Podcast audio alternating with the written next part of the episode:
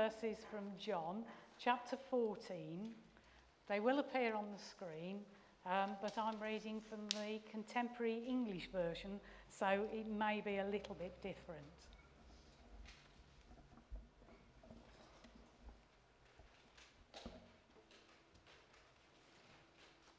So, chapter 14, verses 16 and 17, and then on to um, verse 26. I will ask the Father to send you the Holy Spirit, who will help you and always be with you. The Spirit will show you what is true. The people of this world cannot accept the Spirit because they don't see or know him. But you know the Spirit who is with you and will keep on living in you. And then on to verse 26. But the Holy Spirit will come and help you because the Father will send the Spirit to take my place. The Spirit will teach you everything and will remind you of what I said while I was with you. And then the second Bible reading is taken from Acts chapter 2, verses 1 to 4, and again from the contemporary English version. On the day of Pentecost, all the Lord's followers were together in one place. Suddenly, there was a noise from heaven like the sound of a mighty wind. It filled the house where they were meeting. Then they saw what looked like fiery tongues moving in all directions, and a tongue came and settled on each person there. The Holy Spirit took control of everyone, and they began speaking whatever tongues and languages the Spirit let them speak.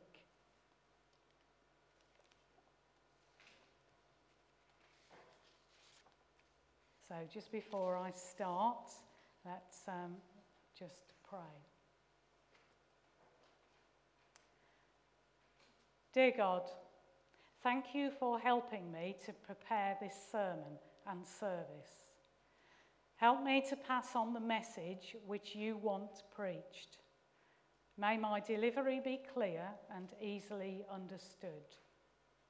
I ask this in Jesus' name. Amen.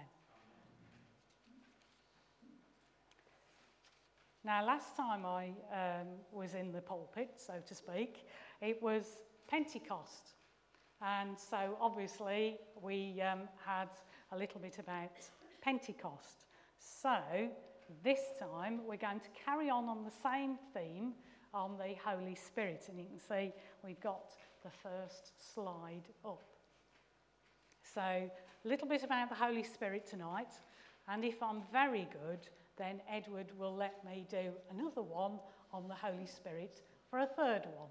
So, but let's see how this one goes first.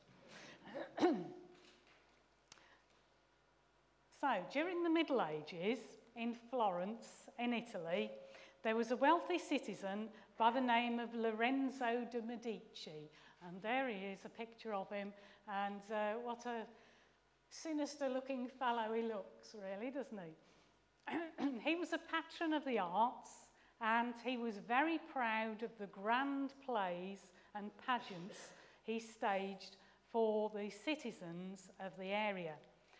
Among his productions were several amazingly realistic religious pageants performed in church.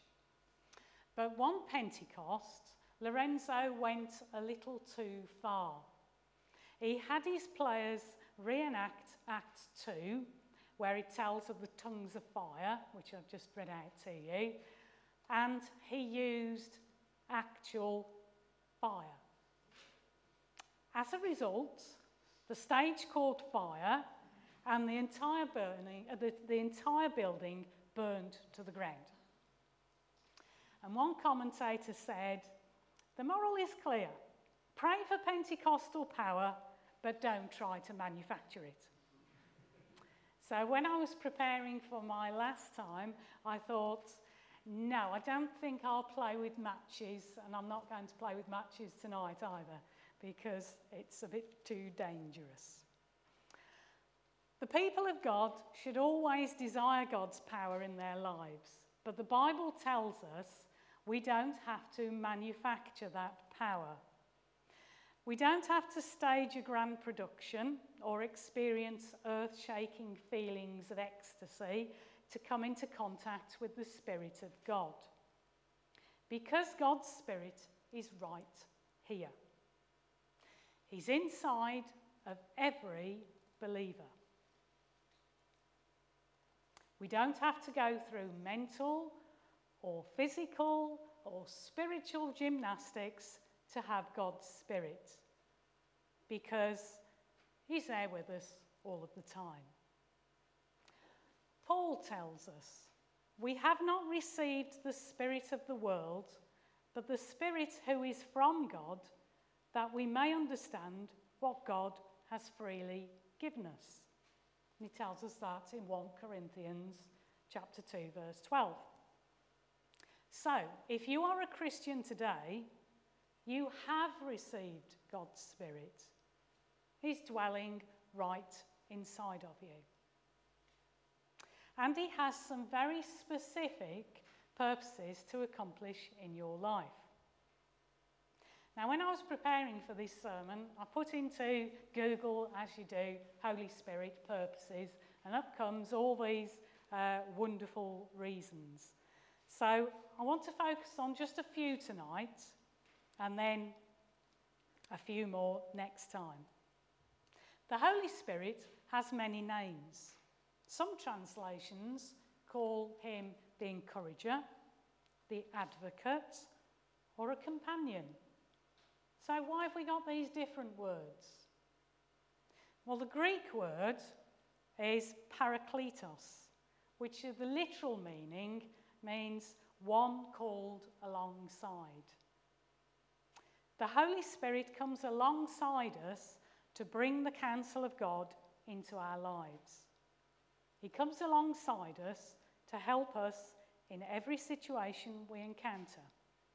Simply put, the Holy Spirit is there 24 7, 365 days for the child of God. So, let's specifically look at four roles tonight. So, let's see if this works. All that way. Again, there we go. Number one. He's our guide and teacher. Jesus said of the Holy Spirit, But when He, the Spirit of truth, comes, He will guide you into all of the truth. And that's from John chapter 16, verse 13. Reading through some of the, uh, the books uh, in, to prepare uh, from this, I read a nice little, nice little title, The Layman's Library of Christian Doctrine on the Holy Spirit. And Wayne Ward has this to say.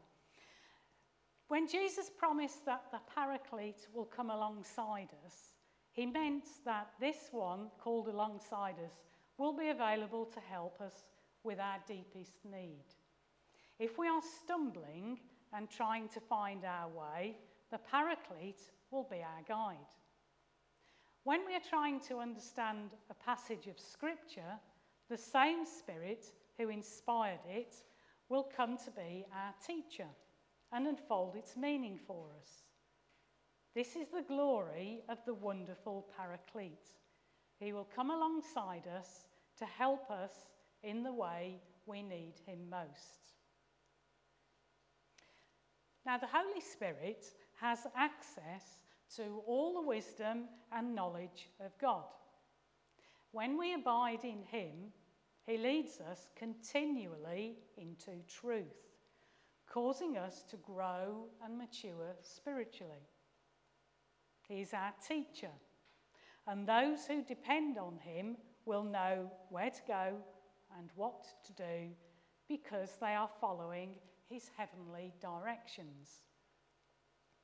Romans chapter 8, verse 14 tells us For all who are being led by the Spirit of God, these are sons of God. or daughters. If you are a child of God, you have access to the guidance of the Holy Spirit. He is the best guide ever because he has all the information you need from the past, the present, and the future. Now, I'm old enough to remember when people didn't have GPS software on their phones or on anything else. We, had, uh, we actually had to keep maps and road atlases in our cars because we needed those to find out the way to go. We didn't have the sat nav. So, looking back at the old days of, of maps and not having anywhere, anybody to tell us, turn left at the next junction, we, I do wonder how many of us found our destinations. The Holy Spirit is like our internal GPS, our internal sat nav, except that he never gets confused or offers wrong information. Now, personally, I quite often forget to consult this internal GPS. I'm so keen on doing what I want to do that I forget that I need to consult that and find out what the Holy Spirit is guiding me to do. So there is a challenge for all of us. Firstly, we have to want to hear the guidance in the first place, and then, if we do, we must learn to discern his voice and his subtle nudgings. Now, that's all very well for somebody to stand up here and say, Yes, we've got to do this, we've got to do that. Well, how do we actually do that? Firstly, I would suggest regular prayer time where we listen as well as talk. Secondly, I would suggest that you talk to a mentor if you've got one, house group leader, which I'm sure you've got one, or prayer partner. What's their opinion of what the Holy Spirit is trying to say to you? Thirdly, you might compare it to Scripture. Do you think what the Holy Spirit is saying to you is that in line with what Scripture says? And finally, allow the Holy Spirit to speak to you through sermons and teaching of others. And think about okay, how does that apply to me?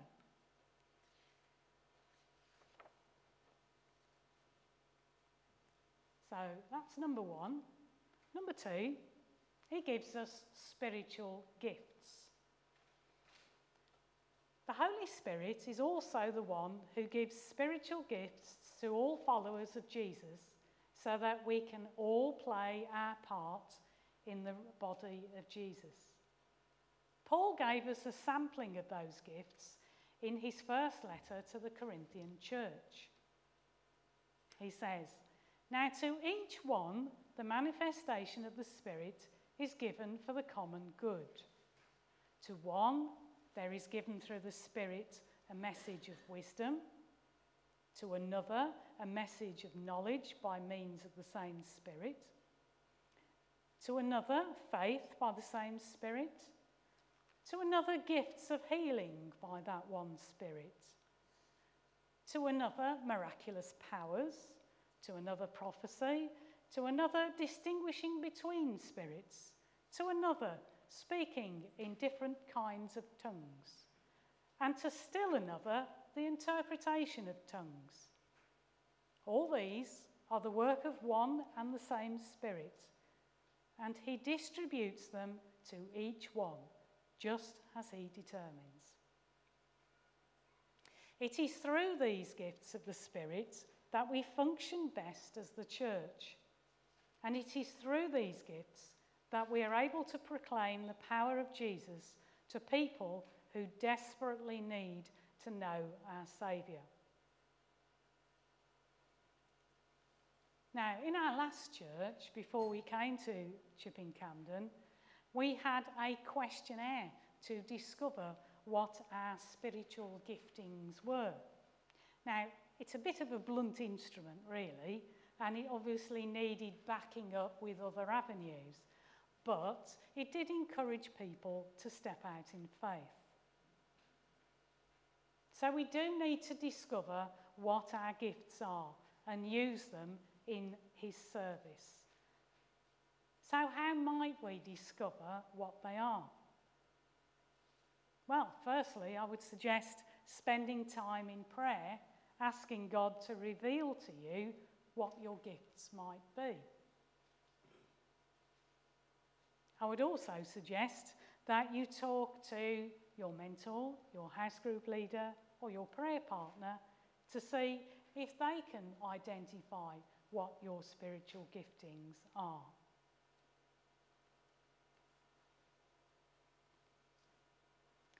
Thirdly,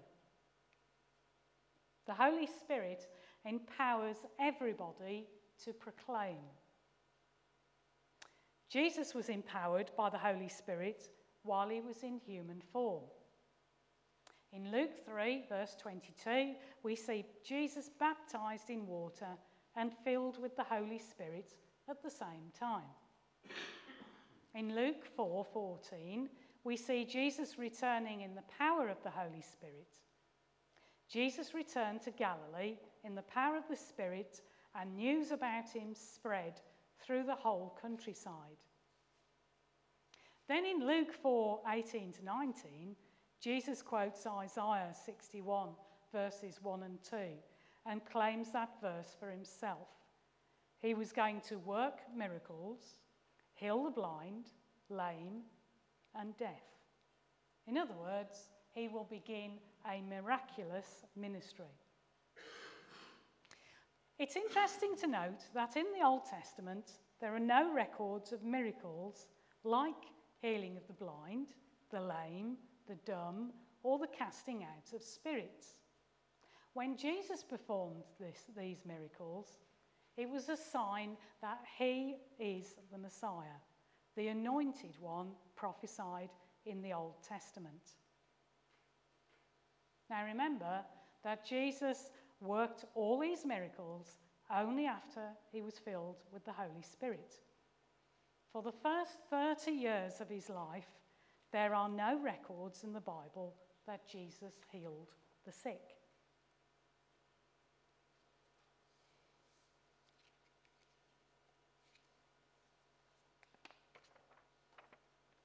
In Acts, Luke recalls over and over the crucial role the Holy Spirit played in the early church's proclamation of the gospel. When Peter and John stood accused before powerful leaders, Luke reported that Peter was filled with the Holy Spirit and boldly proclaimed that Jesus Christ of Nazareth, the one they had crucified, was the only way to salvation. This is the same Peter who only two months earlier had denied Jesus. And now, standing in the very place where Jesus had been condemned, Peter accused these religious elite that they had crucified the Messiah. That new boldness could only be possible through the empowering of the Holy Spirit. So, we too can be like Peter and boldly proclaim Jesus when opportunities arise. The key thing is to recognize these opportunities when they do present themselves and not to bottle out, but draw from Peter's example. Now, I don't know whether you've come across Jeff Lucas, but Jeff is a um, pastor who works part of the time in America and part of the time over in England. And he's written a lot of um, great books, but I thought I'd just share with you an example of when he had the opportunity to share with the, the gospel with somebody and how like us he was very reluctant. And he expresses himself so much better than I can, so I'm going to read directly from his words. And I do apologise if I use one word which might be a little controversial. Airline seats are designed for people with only one buttock. That's the controversial word. I have a full set of two. I squeezed both of them into a seat on a flight bound for Manchester and searched quickly for the missing end of the seatbelt, which had mysteriously disappeared beneath the person sitting next to me, who had apparently been blessed with five buttocks. I buckled up with a comforting click and sighed with relief. I plan to make full use of the short one hour flight, time to read, nap, think, pray. I took out my book, Christian. The aeroplane took off, and the flight attendants began their eager distribution of salted peanuts, ideal fodder for the dehydrated environment of an aeroplane. Suddenly, I became aware of the man next to me staring over my shoulder at my book page. I had become intimately acquainted with him momentarily in my seatbelt search, but hadn't really noticed him. Lobbing another peanut into his mouth, he spoke. What are you reading? My brain leapt into gear, swiftly considering a suitable response. How could I answer this man's question concerning my reading material with subtlety? I cleared my throat and responded, It's a book. The man gave me a look that he had probably not used since the sad day when he discovered he had been created with a bottom extension. Yes, I noticed that. What kind of book is it?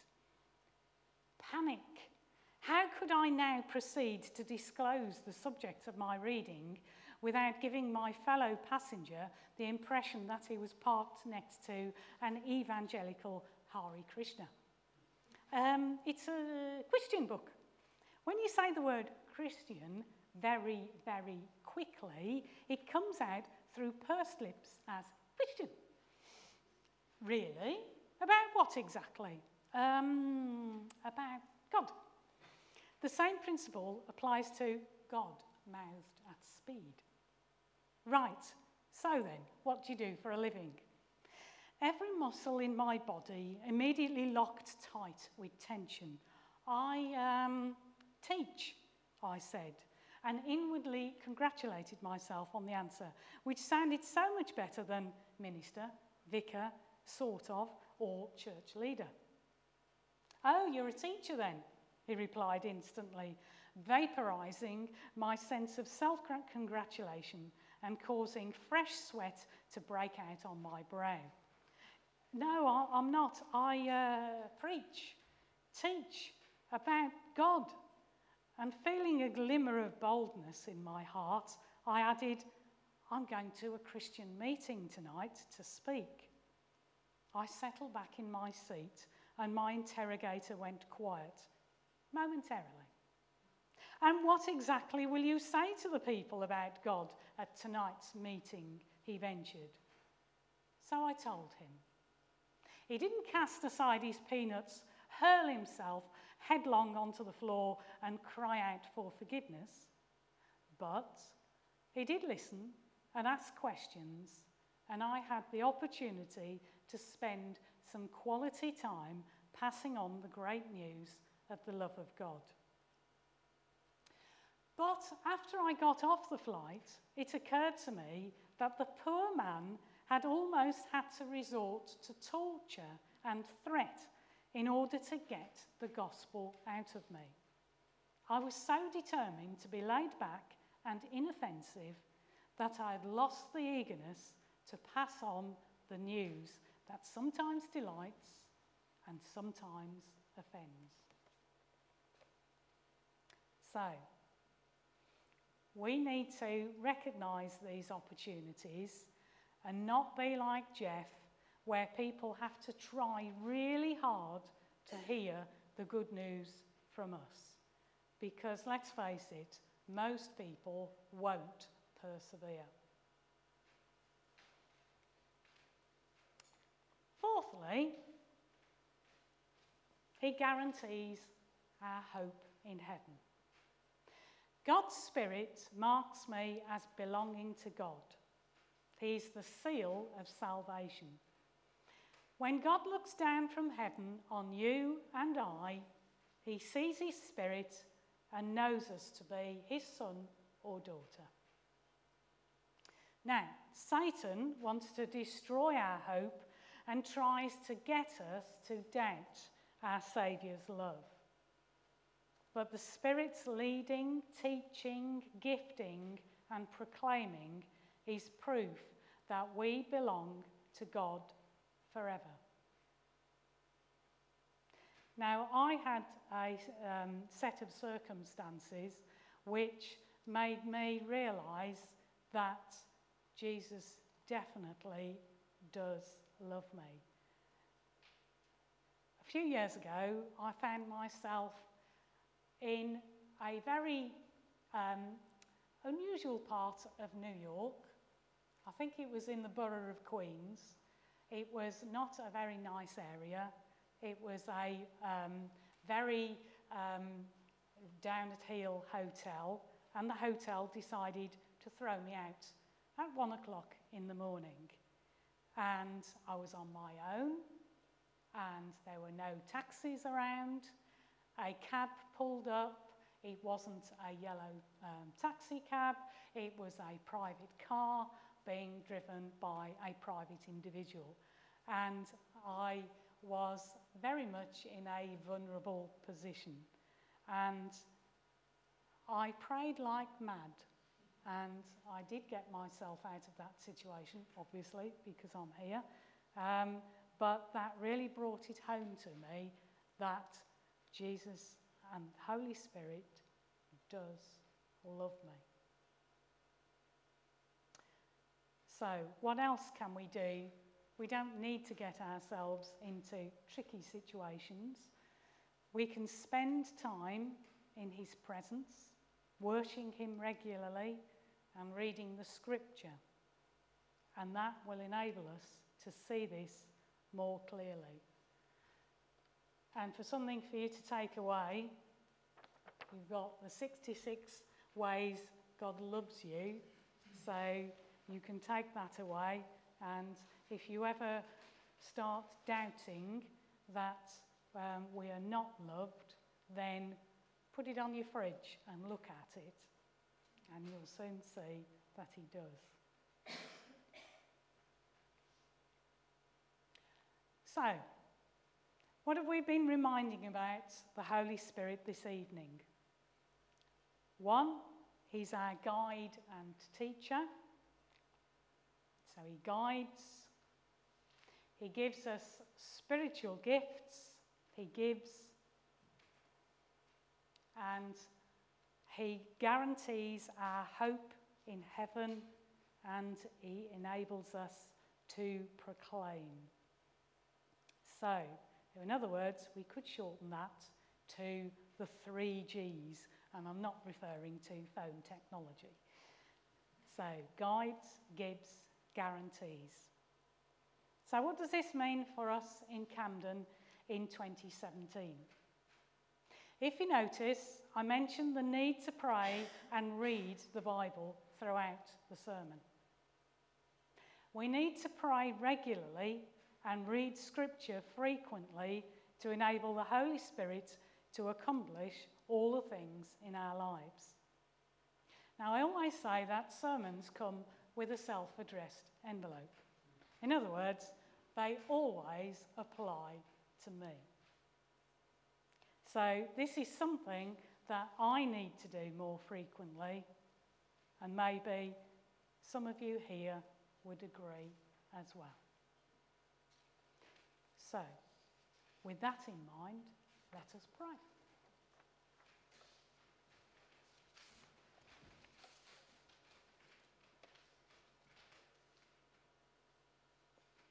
Father God,